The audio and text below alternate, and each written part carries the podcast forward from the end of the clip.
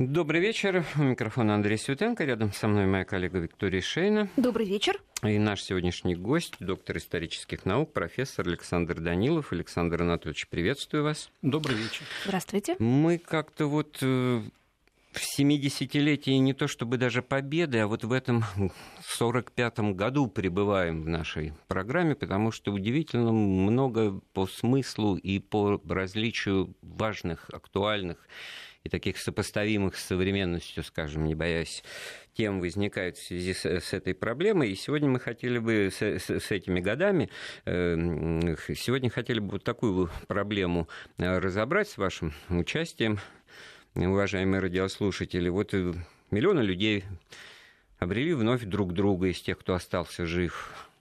А 4 года были в разлуке, так или иначе. 4 года некоторые это срок. Некоторые больше, если еще начинали воевать. Некоторые больше, а некоторые вообще жизнь штука сложная. И вот об этой вот морально-нравственной атмосфере, потому что война подвигает все эти, на самом деле, моральные устои, и что там греха таить. Поэтому вот в таком пафосно-казенном виде все выглядело очень мило и пристойно. На самом деле это далеко не так. А самое главное, что ожидания у людей, победивших, советских людей, державших победу, а победу одержал именно советский народ, а кто же еще, были такие, что будут некие послабления, что перестанут их подозревать на каждом шагу в какой-то там неверности советской власти и, там, и так далее, и так далее. Вот насколько это все имело место на самом деле, я, так сказать, в дискуссионном плане формулирую вопрос, и насколько это все, так сказать, разбилось, как у Маяковского, да, любовная лодка разбилась о быт, а в данном случае крепостью, выстроенную большевиками. Нам можно звонить по телефону 232-15-59, код Москвы 495, смс-сообщение с заголовком «Вести» отправляйте на номер 5533. Александр Анатольевич, вы согласны с тем, что вот эта вот такая тема, она, в общем-то, зыбкая, такая умноженная на миллионы людей и трудно поддающаяся изучению, а может быть, это и не предмет изучения? Ну, я скажу больше, что эта тема, она фактически почти никогда не поднимается вообще, к сожалению, потому что ведь когда мы говорим о том, что 9 мая война закончилась, то мы должны понять, что она закончилась только подписанием акта о капитуляции, и даже еще война-то сама шла, боевые действия. А то, что касается последствий войны и вот того воссоединения и родных, и близких, и всего общества, которое было во многом атомизировано, так сказать, в тех или иных своих частях во время войны, это то, что продолжалось еще достаточно долгое время, потому что впереди была война на Востоке, к которой, в общем-то, готовились, о которой знало очень большое количество людей, это не только власть, об этом знало, начиналось передвижение войск, концентрация их на Востоке, полагали, что, конечно, серьезный коварный враг, но миллионы людей продолжали оставаться в эвакуации, миллионы людей находились за рубежом в составе действующей армии, миллионы людей находились в интернированном положении, так сказать, также за пределами страны, поэтому процесс собирания общества послевоенного, он охватил несколько лет. Ну вот, может быть, мы с охватом этих нескольких лет и будем, учитывая это обстоятельство, вести разговор, и я вдруг подумал, ну, а действительно, ведь сколько лет потом люди в анкетах писали, отвечали на вопрос, пребывал ли на временно оккупированной территории, да? То есть это все было, так сказать, не просто фактом биографии. Это был важный факт биографии. Это очень важное обстоятельство. А с другой стороны, вот миллионы советских солдат и офицеров, оказавшиеся, значит, в Европе, увидели своими глазами и стандарты жизни. Я, вот, так сказать, много этих слышал впечатлений. Вот мы приползли туда, значит, буквально на брюхе с боями, а там в этой Праге, которую надо спасать, там магазины работают, там колбаса в витрине висит, там, значит, собрались на углу какого-то дома, у которого снарядом случайным оторвало часть штукатурки, чехи, и кричат: «Ой, немец проклятый, разрушил великую...» Чего они там, говорят, как жили мирно, так и жили. Вот эти вот столкновения. Сахалине. Трофейные фильмы союзников, песни, вот эти вот, не только банкеты, в которых генералы участвовали, так сказать. А трофейные вещи, которые привезли? Вот это трофейный момент, который целое дело применительно к маршалу Жукову вырастет вскоре. Может быть, дойдем до этой темы. Но я-то хотел бы вот начать с того, что получилось так, что гайки-то стали завинчивать сразу, потому что и вот законодательство семейно-гражданское вот законодательство было очень ужесточено в 1944 году. Очень интересный такой момент. До этого брак понимался в случае возникновения конфликтов, там, претензий на недвижимость, на наследство, по факту ведения совместного хозяйства, общих сковородок, детей, значит, и проживания с представлением, значит, соответствующих свидетельских, если понадобится, показаний, а не по вот этой вот пресловутой печати в штампе в паспорте. А вот с изменением этого законодательства, значит, именно так и стали судить вплоть до сегодняшнего дня, и поэтому по форме вроде бы правильная вещь, а по существу форменная издевательство получается, потому что и к тому разговор, что многие-то, ну, многие, не многие, но в порядке вещей было, что вот не возвращались, не восстанавливались эти. Кто виноват и насколько это все, так сказать, адекватно оценивалось. Ну, надо сказать, что еще во время войны, по мере освобождения нашей территории от врага, начинался процесс и восстановления, не только восстановления хозяйства, которое было разрушено, утрачено, но и восстановления тех отношений, которые, в общем-то, существовали в довоенное время, то есть и поиск родных и близких через органы внутренних дел и прочие вещи. Невозможно было, конечно, восстановить в короткие сроки жилье, причем его не удалось восстановить и даже в близкой такой перспективе послевоенного времени, потому что я вспоминаю, что и в середине 60-х годов оставались еще и вагончики, но землянок уже не было, но, так сказать, вагончики даже в центральной полосе России, их было достаточно много, в которых жили люди с военного времени. Поэтому это долгий... даже барак по сравнению с этим был, да, стационар, да, это было более предпочтительное жилье. Начинался процесс, очень долгий процесс становления вот такого повседневного быта, плюс к тому те новые территории, которые вошли в состав Советского Союза и в предвоенные годы, потому что они только успели войти, а уже потом, так сказать, война началась, но и новые территории, та же Восточная Пруссия и прочее, начинался процесс переезда для освоения этих земель из центральной полосы Российской Федерации, других республик СССР, в ту же Молдавию, так сказать, Калининградскую область, которая была создана. Калининградскую, именно в виду. Калининградскую область, Кенигсберг. Да. Потом началось выселение немецкого населения оттуда. Это тоже не сразу с 1945 года началось, но позже. И, соответственно, это тоже ведь был огромный процесс. То есть началась огромная миграция населения в стране в послевоенное время. Причем это не стихийное, там чем-то мотивировано экономическими обстоятельствами и, в общем-то, так сказать, по зову сердца, как бы по воле, так сказать. А она была организована фактически. Это управляемые сверху потоки миграционные, да, и сознательно нацеленные, да, на то, чтобы, ну, интернационализировать население. Вот, да, особенно в этих районах и после регионах. Окончания войны с Японией, это и Южный Сахалин, и Курилы, это, так сказать, освоение этих территорий. И население само, так сказать, и военные гарнизоны, которые там находились вот в этих новых землях, в новых территориях, которые вошли в состав СССР, нужно было тоже налаживать. Ну, фактически вот эта тема, что все это делалось за счет тех уже изрядно подтаивших ресурсов центральной России, которые были хребтом там, экономическим царской России, Черноземье, не Черноземье, значит, Европейский Север, вот, крепкие хозяйства, там, говоря уже о Сибири, вот это вот оттуда вымывался и в города, и, с одной стороны, и в другие области и республики Советского Союза. Но это еще и с привлечением огромных контингентов военнопленных, потому что было принято ведь постановление о восстановлении еще в годы войны, о восстановлении городов, наиболее пострадавших от фашистской агрессии, и Смоленск, и Волгоград, Сталинград тогда, и целый ряд других городов Центральной России вот восстанавливались. Время-то уходит, а я вот, в смысле, эпоха меняется, а вот я вот в детстве вот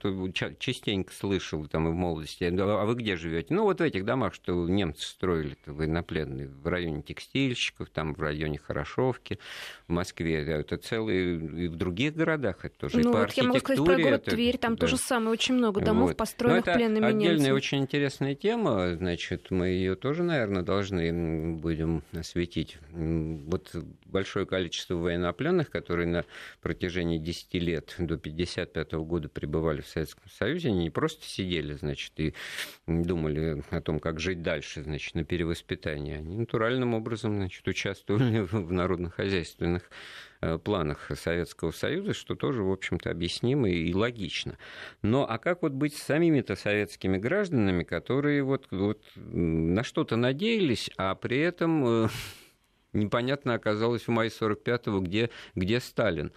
Потому что вот выясняется, я в своих рубриках, там самореклама вещь незаменимая, значит, вот тот, кто слушает эти мирные дни 45-го, уже несколько раз упоминал о том, что Гарри Гопкинс, спецпредставитель администрации США, большой друг Рузвельта, вдруг оказывается в Советском Союзе с 26 мая по 6 июня, что так долго, 6 раз встречается со Сталином, и выясняется, это вот Александр Анатольевич Данилов, наш гость перед эфиром, мне сказал, а он просто приезжал проверить, жив ли Сталин, потому что он исчезал. Ну, расскажите нам об этом. Ну, исчезал он, правда, позже, это было осенью. А то, что касается майских переговоров, то это в основном была попытка восстановить те доверительные во многом отношения, которые существовали с администрацией Рузвельта, и которые после его смерти президент Трумэн не поддерживал в таком виде. Ведь первое, с чего начали после нашей жесткой довольно позиции по польским границам,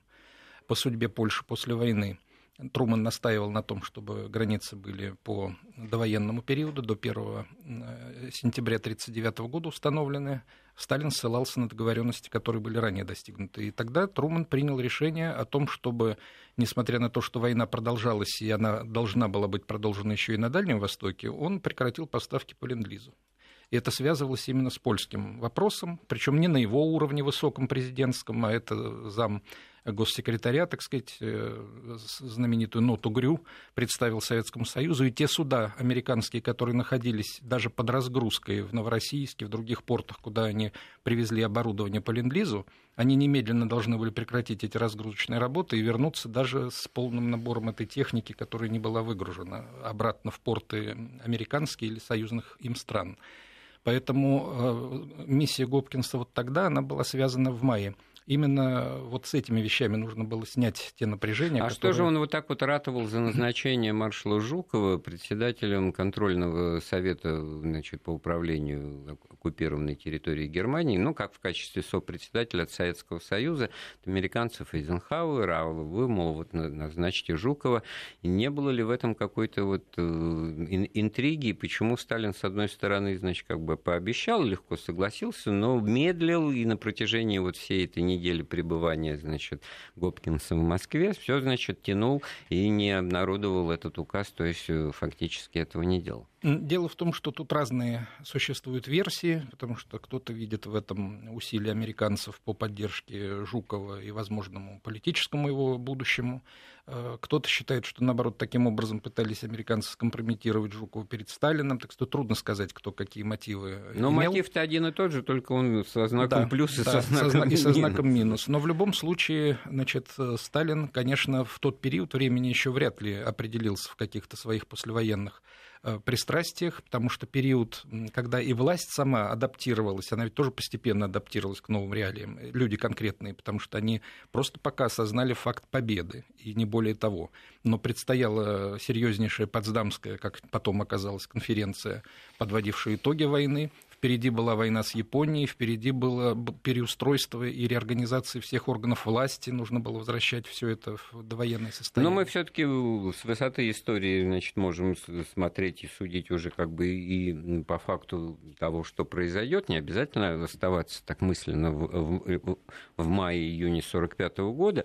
Но вот с этим исчезновением Сталина интересная вещь, так сказать, расскажите. Куда исчезал? Когда? Дело в том, что... А главное, зачем? Да, и самое главное. Это в более позднее время, потому что считают, об этом пишут родственники Сталина, хотя вряд ли они такую информацию имели напрямую в своих воспоминаниях, и ныне живущие в том числе отмечают, что у него был якобы микроинсульт после войны, но относится либо к Потсдамской конференции, к последней ее части, либо относят вот к начале осени 1945 года.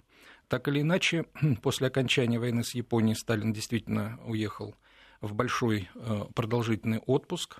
С октября месяца и до конца декабря его не было в Москве. Это был первый такой большой отпуск, череда его послевоенных отпусков, которые длились дольше и дольше. Ну, вы говорите, отпуск — это не исчезновение, это неинтересно, но вот. Но он исчез для общественности, потому что не было его как бы нигде, ни на каких мероприятиях. Другое дело, что и средства массовой информации были иные, чем сейчас, потому что картинку телевизора никто не видел, и не было такого, чтобы он там сегодня был, а завтра нет. Про каждый шаг не знали, естественно. А про каждый шаг не знали. Но это была первая фактически вещь, когда проинформировали через газету о том, что он выехал отдыхать. Выехал, вот. И все. И ушел, уехал куда-то и пропал, так сказать, там, то есть его просто нету. А остался реально на хозяйстве, значит, 4 высших руководителей во главе с его заместителем Молотовым. И вот этот период времени как раз был характерен интригами в руководстве. И если допустить, что он еще и болел перед этим, то тогда неизбежно вставал перед ними вопрос, кто будет Александр Анатольевич, тут надо подробнее, пошагово, потому что когда сплетни, интриги и замыслы, это тут надо разобраться, как в шахматах. Значит, во-первых, вот это вот знаменитое, вот смотри, сынок, это окно горит в Кремле, вот тут вот, значит, Сталин работает, не спит, значит, это окно не горит. И все об этом знают, что Сталин где-то на юге, да? От инсульта на юге лечиться в жарком климате, это, значит, только если хочешь, чтобы ситуацию, человек не вылечился, да? Как на такой мог Иосиф Виссарионович согласиться? Ну, он поехал действительно отдыхать. Это было решение Политбюро, то, что он всегда потом и говорил, и заявлял, что это вот коллективное мнение, хотя мы знаем, какие решения и как принимал, и кто уж, его-то роль никто тут не мог бы принизить. Ну, вы-то, Александр Анатольевич, зачем это говорить? Я понимаю, когда так не критично, да? Ну, вот как Сталин Фейхтвангеру отвечал на вопрос, а почему кругом ваши портреты, почему такое некритическое восхваление? Ну, любят меня, говорю, ну, ничего не могу поделать. Ну, ясно же, что это такой момент любопытный, который действительно определил во многом, многое определил в последующем развитии страны, и не только наверху, но и в целом в нашем государстве.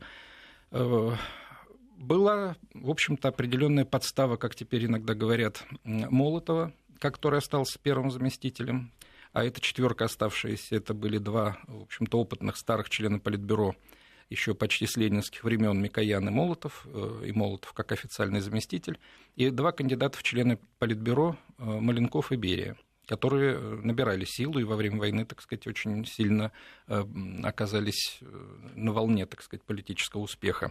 И близки были Сталину, безусловно. Так вот, кто-то подсказал, так сказать, Молотову о том, что в ответ на обращение журналистов западных о том, что война, мол, закончилась, она уже и на Востоке к тому времени закончилась, поэтому надо снять цензуру с сообщений, которые отправляются из Москвы. Молотов сначала отказался, потому что это без санкций сверху от самого первого лица, конечно, он никогда бы не сделал сам. Но потом что-то произошло. Я полагаю, что они просто обменялись мнениями вот в своем этом узком кругу. И вдруг Молотов заявляет о том, что мы готовы это сделать на условиях взаимности, и снимает цензурное ограничение на отправку корреспонденции. Казалось бы, ну и что? Но интересно то, что пошло-то из Москвы вслед за этим. Так сказать, даже еще и до этого снятия, но как слухи распространялись. Именно об этом отъезде Сталина, что Сталин, вероятно, больше не вернется к политической активной работе. Он стал председателем правительства перед началом войны. Соответственно, война закончилась, ему надо уйти. А кто станет? А станет, вероятно, Молотов, потому что он принимает такие решения, которые он не способен был самостоятельно раньше принимать. Он смело принимает эти решения. Это может быть Жуков, который, так сказать, очень активен и авторитетен в армии в первую очередь и в обществе в целом. Называли и Булганина, называли некоторых других, но этих людей упоминали чаще всего. Я хочу вот просто, так сказать, подчеркнуть вот эту деталь жизни и деталь как бы контактов и содержания их Советского Союза сталинского с внешним миром. Значит, корреспонденты западных агентств, газет, они передавают, значит, свою информацию, они передают ее не по телефону в своей редакции, не по телетайпу, не по телеграфу, они передают советским цензорам, да? Который был, это, значит, в наркомате иностранных дел был отдел печати, вот. И вот в него передавали для согласования те, так сказать, данные, которые уходили во время войны. До того момента, как вы упомянули. Войны. До начала ноября 1945 года. А вот смотрите, какой момент интересный. Вот мы говорим о том, что Сталин уезжает на юг, да, потом мы говорим, что таких отпусков у него становится все больше, причем длительных. И мы знаем, что в 1946-1947 годах шло закрытое обсуждение новой Конституции. То есть, получается, то, о чем мы с чего начали программу, что общество ждало каких-то перемен, в общем-то, перемены эти готовились так или иначе. Да, и причем готовились-то не только и не столько ожиданиями общества, на которые мало кто обращал внимание и в прежние-то времена, но, так сказать, готовилась и властью самой, причем теми новыми во многом руководителями, которые к власти, к высшей власти пришли вот именно после... Те, о ком мы с вами только что говорили. В том числе и они. Поэтому Сталин, конечно, Сталина очень напрягло, так сказать, два обстоятельства вот в связи со всей этой историей. Первое – это то, что место его пребывания и то, что он может болеть, и то, что он может уйти, какие существуют расклады в руководстве. Это то, чего не было принято, это страшным было нарушением того порядка, который был. Поэтому, когда ему дайджест кто-то заботливо предоставился с тем, что дается в иностранной прессе, я думаю, что это тоже не Берия шло, конечно, для того, чтобы скомпрометировать Молотова, он был разъярен. И письма, которые шли потом наверх, в Москву, не наверх, а в Москву к своим товарищам, которые остались, они были связаны с тем, что он требовал объяснений. Когда попытались уйти от этого, потому что реакция была не совсем такая, как ожидалось, то он заявил, что он вообще всем им выражает недоверие, потому что это они все тут круговой порукой, значит, обеспечивают сокрытие от него истины и все прочее. И когда он вернулся в Москву, это был уже конец декабря 1945 года, то последовали решения не в отношении Молотова, которого, казалось бы, можно было бить, потому что он принимал эти решения. А первым, кого он убрал, это был Берия. Он его передвинул, ну как убрал, он у него забрал все силовые, так сказать, рычаги. Он его, как бы, так сказать, вот в верхние слои атмосферы выдавил вперед, он стал просто руководителем. Он стал заместителем, но отвечать стал за спецпроект, за атомную бомбу в будущем. То есть он использовал его дар, потому что это был сильный организатор, безусловно, он его никуда не убирал. А дальше пошло, он каждого из этих четверых людей, которые оставались, как у них было принято в их кругу говорить, подвесил. Против Молотова было принято решение, что он больше вообще не зам, я его не считаю, я ему не доверяю, так сказать, и все прочее. Были приняты по инициативе Сталина на... Жемчужина. Заседание, это позже. На заседании Политбюро, так сказать, было принято решение о том, что, значит, создается кадровый резерв в наркомате внешней торговли, которой Микоян занимался, казалось бы, и наркомате иностранных дел. То есть начался массовая подготовка кадров для смены тех людей, которые работали с этими двумя руководителями. И дело, значит, Шахурина, который тут оказался совсем бы ни при чем, казалось, нарком авиационной промышленности, оно не было никому нужно, ни Сталину, ни Шахурину, тем более, так сказать, а это была попытка возложить ответственность на Маленкова, занимавшегося курированием авиационной промышленности в годы войны, и, соответственно, по всем этим четырем лидерам был нанесен серьезный удар, компрометирующий их как руководителей. Одновременно был вызван из контрольной комиссии, значит, вызван был в Москву Жданов, который назначается фактически вторым секретарем ЦК, и при том, что никто никуда не девался, все остались как бы на своих местах в высшем руководстве, но расстановка сил, конфигурация этих сил в пользу так называемой ленинградской группы, которую фактически и возглавил Жданов, это был серьезнейший момент, который определил потом на несколько лет характер борьбы между теми, кого отстранили, и теми, кто пришел.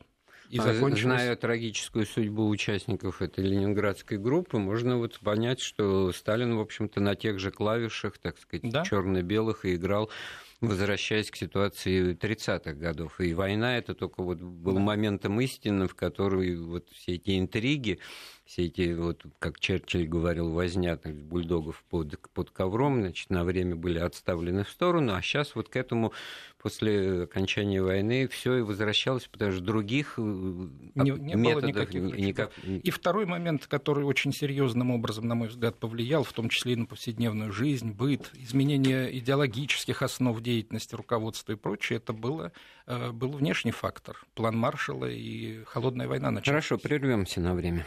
Да, продолжаем вместе с нашим гостем, доктором исторических наук, профессором Александром Даниловым, обсуждать ситуацию, сложившуюся в советской стране сразу после окончания Великой Отечественной войны, 1945 год.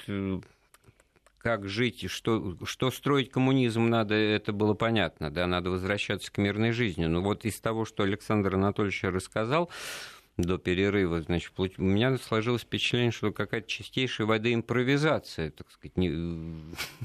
Сталин больше думает о том, как бы его не отстранили сохранить от власти. Хотя это вот как у Мандельштама было вокруг него сон танкашей их вождей, но он уже селекцию произвел. Это уже же не вожди мирового пролетариата, которые делали Октябрьскую революцию. Это чиновники, администраторы. Это как тот же Троцкий говорил о Молотове, каменная задница, значит, отличающаяся упорством и исполнительностью. И все, мистер нет, его называли американцы. Какой он может быть самостоятельный политик? Там, по-моему, единственный, кого стоило опасаться, это был Берия, да? Ну, Берия, конечно, человек, который не представлял в тот период времени, вот после декабря 1945 года, большой какой-то угрозы для Сталина, поскольку у него из рук взяли все рычаги, те, которые силовые он имел раньше. Но при этом добавили и направили его усилия организаторские на создание ядерного оружия, в чем он, в общем-то, преуспел, объединив и мобилизовав все, что можно, всеми теми силами и средствами, тут которые... Тут отдельная тема. С одной стороны, значит, потенциал советской науки, да, физики, и мы сами с усами все это можем сделать, что, в общем-то, как бы вот мне лично больше греет душу, чем, так сказать, восторгаться тем, что разведчики выкрали чего-то и привезли, и мы этот велосипед, значит, на коленке собрали, зная, какой он... Я имею в виду сугубо организационную сторону, потому что для того, чтобы вот... надо было обладать вот теми большими полномочиями, которыми и обладал он, для того, чтобы суметь, так сказать, направить вот эти все усилия и объединить их все, иначе невозможно было создать, конечно. Давайте послушаем нашего слушателя, да, Константин, да. Добрый день. Да, добрый день, да, ваш постоянный слушатель. Да, рада вас слышать. Спасибо огромное. А вы знаете, я вот возвращаюсь к психологии народа, вот еще один момент, какой, мне кажется, не затронут.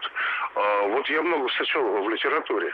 Когда фронтовики возвращались, ну вот, из дальних стран, да, либо выходили из госпиталей, вдруг они обнаруживали разгул черного рынка.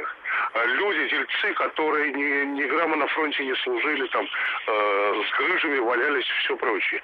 Банды, росцены, коммерческие рестораны. То есть вот это вот озлобление тех, кто честно воевал, честно проливал кровь, и тех, кто вот действительно на Ташкентском фронте, что называется, отсиживался, это вот имело место быть, как мне кажется, из литературы, может, вы меня поправите. И это тоже связано с теми, кто был, допустим, в эвакуации, стоял у станков по 20 часов, а возвращался и обнаружил вот такое. Это первый вопрос. Ну и второй, естественно, что надо было восстанавливать страну, там, по-моему, 30% промышленность была разбита, а нам Запад навязывал новую гонку вооружений, то есть дремать не стоило. И то есть надо было усиливать, надо было гнать, догонять сытые страны, которые не воевали на своей территории. Да, спасибо, Константин. Ну, по поводу разгула преступности мы, в общем-то, даже целую программу посвящали, говорили о том, что в конце 40-х годов это было, и по воспоминаниям тех, кто вернулся из эвакуации, Москва там в 44-45 годах представляла ужасное зрелище. Ментальное столкновение. Газета «Правда» изо дня в день пишет, и как-то социалистическое земледелие, и все же с ним посевную, уборочную, вот пафос трудового подвига, все нужное, верное и прочее. Жизнь, вот по воспоминаниям Валентина Ивановича, у меня вот потрясшего, он в мае 45-го лечился в Казани после ампутации руки, его послали в подшефный, значит, вот колхоз, чтобы рассказать о том, как вот он на фронте воевал и что так. А ему председатель колхоза говорит, да, тут самое страшное, что они все удрали в город на рынок продавать вот тут скудная вещь. Никто даже не вышел на трудодни, и уж на эту лекцию-то уж точно твою не придут. Вот ситуация, с которой он, в общем-то, с удивлением воспринял, потому что полагал, что все вот чинно, благородно, правильно, значит, трудились, вечером пришли в клуб послушать лекцию. А на самом деле все вот... Абсолютно правильную тему поднял Константин, потому что в самой Москве, как раз в том отпуске, о котором мы рассказывали сейчас, в сталинском 1945 году, есть письмо Светланы Аллилуевой ему, где она пишет, что папа, невозможно пройти вечером по Тверской, не говоря уже, так сказать, о чем-то другом, без угрозы быть раздетым или обокраденным прямо в центре города возле Кремля. Конечно, нужно было меры какие-то принимать, и власть, как она могла реагировать? Она могла реагировать только путем, так сказать, закручивания гаек. Но вот это столкновение... Но в данном случае совершенно напрашивается, и плюс к тому, конечно, вот борьба и со спекуляцией, и в целом ряде районов страны, в том же Ленинграде в блокадном, ведь за кусочек хлеба тот, кто имел продовольствие, можно было купить шедевр мирового значения, так сказать, в годы войны, это так и было, так сказать, во многом. С этими всеми проявлениями нужно было бороться. И поэтому те ожидания, которые были, и то единство, которое было вот в период победы достигнуто, потому что победа была одна на всех, и за ценой не постояли, потому что все свой вклад внесли в это дело. После того, как вот это самое единство обеспеченное люди ощутили, необходимо было приступать к повседневной жизни, и неизбежно, так сказать, это все приводило. А тут необходимо было расставляться как бы по-другому. Да.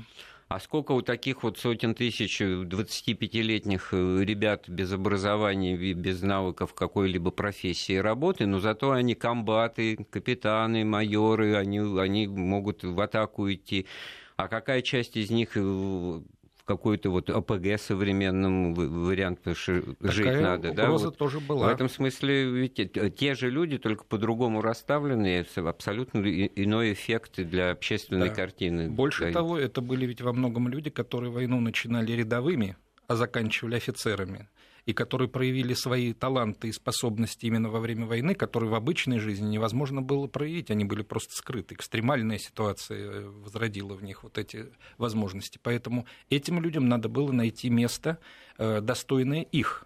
И поэтому принимались решения уже в 1946 году, так сказать, в частности, о том, чтобы... И в 1945 были решения, связанные с тем, чтобы тех, кто участвовал в войне, без всяких конкурсов и без всевозможных экзаменов даже принимали высшие учебные заведения. Вот это самое главное, потому что не устраивать их на работу, связанную с военной деятельностью, между прочим, где бы они дальше...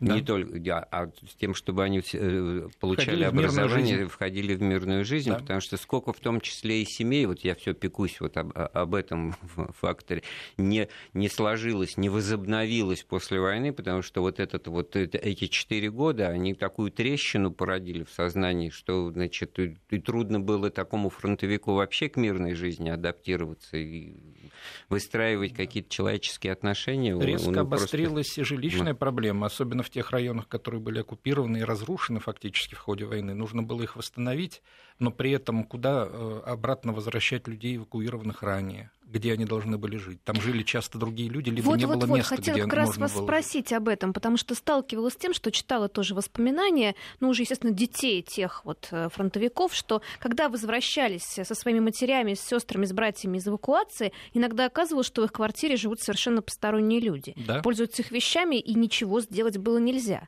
Да, это было так. А потому что здесь вот действовал, оказывается, момент очень такой, как вот сейчас ЖКХ. Ты платил за эту квартиру, пока был в эвакуации?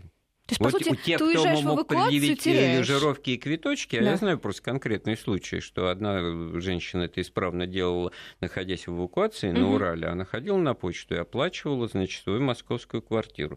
Потом, когда приехала в Москву на Плющихе, это дело было, увидела и убедилась, что квартира, вот как ты рассказываешь, занята, то пошла в суд, предъявила эти все жировки, и ей, так сказать, в законном порядке, значит, вот вывезли тех, и ее вселили. Но это редкий случай. Но это редкий случай исключения, потому что вот вам как действие, а вы платили за нее? Нет, ну все.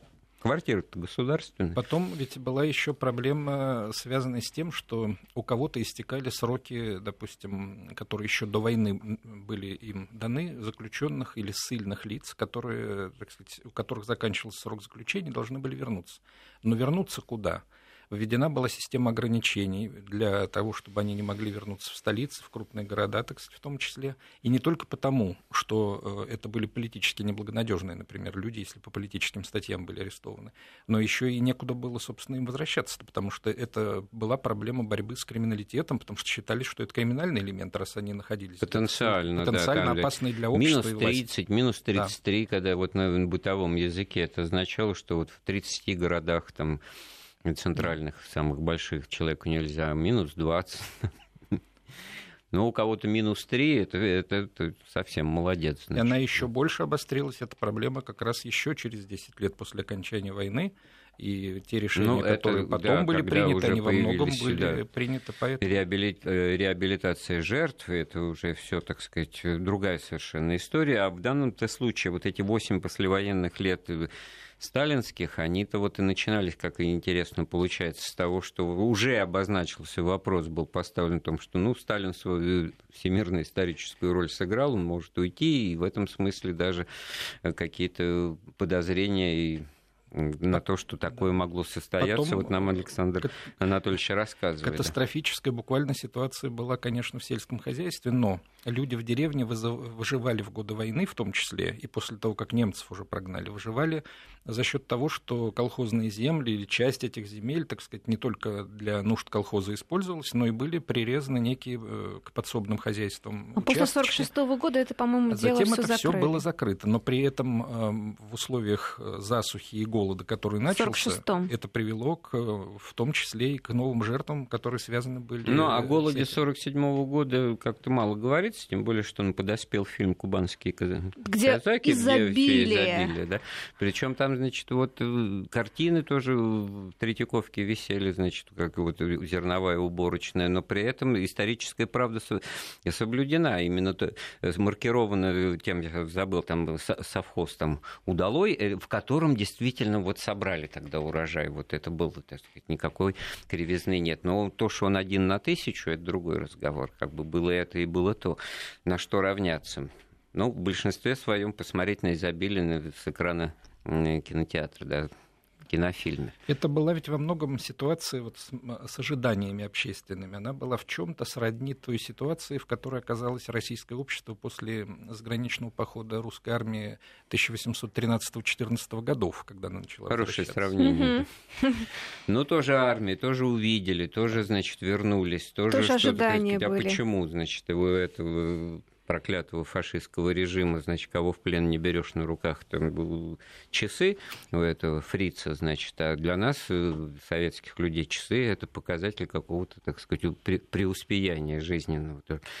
Почему, значит, в этом смысле вот это личное и общественное, это, как всегда, обостряется в этой ситуации. Мы продолжим после некоторой паузы. Ну так разбираемся мы с тем, как наши предки в 1945 году собирались жить дальше, с кем жить, как жить, чем жить и так далее. У нас есть звонок, да, Владимир? Добрый вечер. Добрый вечер. Да. Да, мы вас слушаем. Вы знаете, я сын летчика военного, штурмовика. Он войну окончил в Венгрии. Вот. А после войны работы в Европе, ну, в смысле, в нашей Европе не нашлось ему. Он из Тверской губернии, там, из деревни Молокова. Он сам Молоков, из деревни Молокова. Молокова. Да, ну, деревня Молокова. Я Молоков, он тоже Молоков. Вот. Работы здесь не нашлось в европейской части России. И такая вот интересная история. Он, помыкался, подергался, попрыгал. Сам он деревенский, квартир у нас, естественно, не было никаких. Вот. А, значит, и поступило предложение на Дальний Восток. Вот. И вот такая авантюрная история. Он сел за штурвал Дугласа, Ли-2 такой был, огромный самолет. Вот нас туда всех погрузил с чемоданами и за штурвал, и мы полетели туда. То есть он угнал самолет, что ли? Нет, он не угнал самолет. Было такое, предложение просто, как бы вам сказать. Допустим, вас командировку отправляют, но говорят, вы еще... понятно, а мы про это говорили, миграционные потоки, освоение необжитых районов. Он просто был летчик, истребитель, и, предложили командировочку такую, а заодно ты и заработаешь денежек. А он был такой предпринимательный парень. Он себя любил сравнивать с Чкаловым, что он, Чкалов там под мостом как-то пролетал, я под этим мостом 2 раза летал, и вообще плевать на все это. Владимир, дело. Если можно, так сказать, формулируйте результат. Все, вот на Дальний Восток, и там съемные квартиры, работа, длинные рубли и так далее, и, в общем-то, как бы никакого, а потом уже с квартиры как бы потихонечку разъяснилось. Вот я про то, что, хочешь жить, умей вертеться, да, потом человек... Потом потихонечку что-то добавим. Спасибо, Владимир. Вот у нас, кстати, из Хабаровского края там пишут, что Сталин не собирался на покой. В 49-м году отметили 70-летие Сталина. Это возвращаясь, так сказать, уже к контексту политическому этой ситуации. Действительно, ведь с одной стороны, все держится на инициативе, на готовности что-то сделать, на том, что не потопаешь, не полопаешь. Все эти народные мудрости всегда живы были, и никто их не отменял, никакой Сталин не в состоянии был это сделать. А потом в какой-то момент, может быть, даже сам про это говорил, что чё же вы тут сидим, сидите. А с другой стороны, насколько усилия власти были осмыслены и в каком направлении. Потому что складывается впечатление, что он больше думал в это время о том, чтобы схему своего, так сказать, пребывания у власти только обеспечить. А все остальные вещи уже, так сказать, были показателем. Берию назначают на атомный проект, как вы говорите, для того, чтобы он не занимался политическими интригами. Это же мотив, а не просто... Да, конечно, и потом при такой системе власти и в исполнении ее необходимо было, в общем-то, не растерять хотя бы то, что есть. Поэтому, так сказать, здесь, безусловно, нужно было использовать всех тех, кто есть. У Сталина ведь были несколько таких фраз, когда ему говорили, надо этого арестовать в конце 30-х годов. Он говорил, у меня других нет. То есть это то, что... у меня других писателей для вас нет, да, это понятно. С писателями это сложнее, чем с функционерами. Они, как бы, правило, так сказать... А с другой стороны, тоже апокриф может быть, но... Якобы он сказал, что у нас незаменимых нет, все мы винтики. Да. То, что винтики, это точно говорил. Марк Борисович у нас на связи. Да, давайте его послушаем. Добрый день, дорогие друзья. Очень интересна ваша передача, всегда ее слушаю. Да, спасибо большое. Хочу подтвердить вам, что я хорошо помню послевоенные годы. Мы приехали из Выкаса в город Днепропетровск. В 1944 году пошел в школу. Разбита совершенно школа. Мы сидели на полу и так далее. И пленные немцы ремонтировали при нас, при детях, окна вставляли. Хорошо помню, поэтому действительно пленные работали. Но у меня такой вопрос. Скажите, пожалуйста, мы знаем, что после военные годы был сильный государственный антисемитизм в нашей стране. Помните, и расстрел антифашистского комитета, и дело в России. Да, космополит. Спасибо, Марк Борисович. Эта тема отдельная, и мы, я так думаю, ее даже просто сегодня под занавес можем обозначить. Да, тем более она по времени позже. Это, так сказать, все эти идеологические кампании. Мы Александра Анатольевича Данилова берем слово прямо в эфире, что он придет и продолжит этот разговор с нами. Потому что я, кстати, то, что Марк Борисович сказал, мне папа рассказывал, он в 44-м в Минске, оказался с полевым госпиталем, где бабушка служила, военврачом. Пленные немцы разбирают руины минских домов, зданий, кварталов, а мальчишки наши бегают, и им взыскательно: ты наших убивал? И все говорят: не, я был шофер, я санитар. В общем, все выяснили, что все эти пленные немцы были шоферами и санитарами. Никто, в советских солдат не стрелял. Но они их, даже там немножко прикармливали, а они им там приносили всякие интересные вещи, которые в развалинах разбирали. Так тоже, между прочим, детальки жизни, так сказать. Да.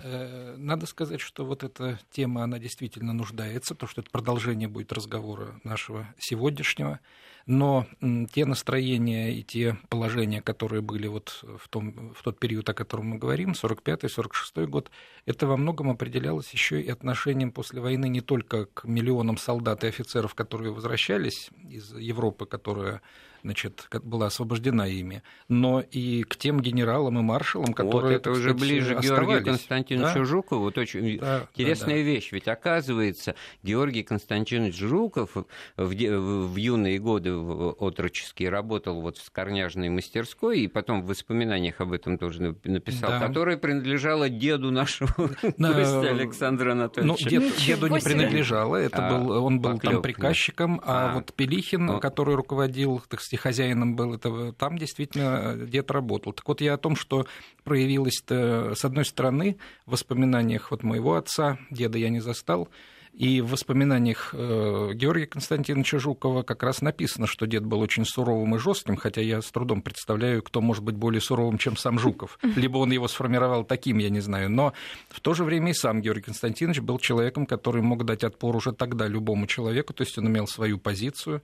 И когда-то при одной из таких вот нападок деда на него, так сказать, он просто схватил, значит, палку, ударил его по голове. Ну, не и, нападок, сказать... наверное, он учил его чем-то, так сказать, ему поправлял. Возможно. Как-то тут на месте воспитателя себя видишь, а не воспитуемого, а воспитуемый палкой дерется. Поэтому значит, уже так сказать, тогда, он самостоятельным и достаточно таким суровым человеком был с самых первых лет жизни. Успеем последний вопрос? Да, Наталья хочет поговорить с нами. Добрый день. Здравствуйте. А вот вы знаете, вот из семьи военного, дед был военным летчиком, из Средней Азии был переведен в Польшу в 50-х годах.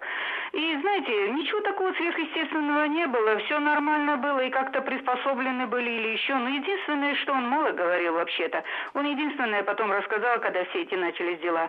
Во-первых, как-то сейчас обращается внимание, что постоянно жил интригами, как-то стал. Гениальный человек, и все это такое, никто у него это не заберет. Он сказал единственное однажды. Вот в 50-е годы было не очень хорошее отношение вот этой военной массы армии к Жукову, потому что он считали его тем, что он предал Сталина и помог Хрущеву установиться у власти. И вот это поколебало авторитет в армии имени и Жукова, и это очень, так сказать, осложнило отношения. И, кстати, потом Хрущев начал сокращать армию в 59 году именно вот за этих многих противоречий и недовольства армии, которые... Спасибо, Наталья. Очень интересный разворот темы, да, потому что известно про Жукова, как он дальше вот и в аресте Берии принимал участие, и в разгроме антипартийной группировки из сталинистов. Там тот же Маленков, Каганович и так далее, значит, абсолютно человек номер два при Хрущеве, а может быть даже с претензией на то, что номер один стать. И тут его Никита Сергеевич отправляют в отставку, то есть, ну, естественно, это все вот из области интриг, но мы не о Жукове сегодня говорим как таковом, но вот в данном случае его судьба, эти... превратности судьбы послевоенной. Значит, смотрите, в 1945 году его назначают председателем контрольной комиссии, то есть фактически там генерал-губернатором той оккупированной зоны Германии, которая под Красной Армией, значит, а вскоре он всего-навсего там Одесский военный округ, и вот как это понять? Ну вот это как раз в рамках того, о чем мы в самом начале говорили, потому что Жуков в большей степени во время войны контактировал, и особенно у них такие считались прочные отношения из руководства с Маленковым. Поэтому, значит, с одной стороны, в переписке вот этой и в средствах массовой информации Запада Жукова называли как одного из возможных преемников Сталина. Ну, а с другой стороны, естественно, тот самый удар по Маленкову, о котором мы говорили, в числе других, он в том числе и через Жукова был нанесен. Поэтому, так сказать, Жуков, для того, чтобы никаких действительно претензий не было ни на что, его ведь исключили даже из членов ЦК, сделали кандидатом в члены ЦК партии, так сказать, вот в 1946 году.